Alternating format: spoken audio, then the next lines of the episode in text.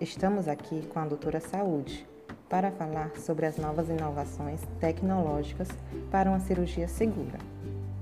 Doutora Saúde, o que a senhora tem para nos informar sobre essa tecnologia?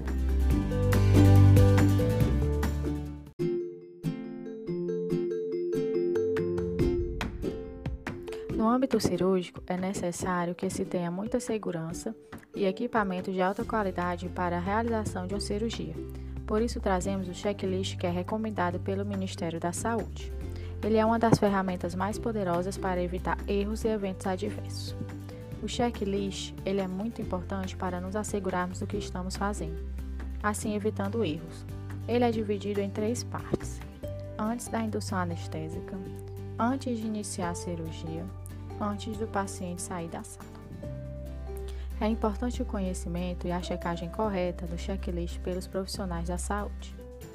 Antes da indução anestésica, realizamos a confirmação do paciente, checagem dos equipamentos para que não haja nenhuma intercorrência na cirurgia. Após a indução anestésica, os profissionais presentes confirmam seus nomes e profissões. E ao seu término, o checklist recomenda a revisão do cirurgião, revisão do anestesista e revisão da enfermagem, para que não falte nada evitando erros.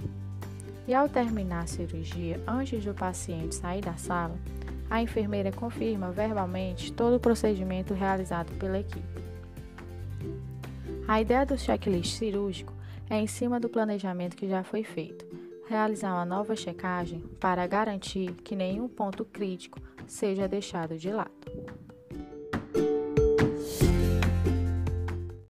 The podcast you just heard was made using Anchor.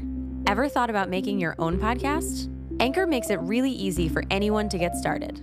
It's a one stop shop for recording, hosting, and distributing podcasts. Best of all, it's 100% free. Sign up now at anchor.fm slash new. That's anchor.fm slash new to get started.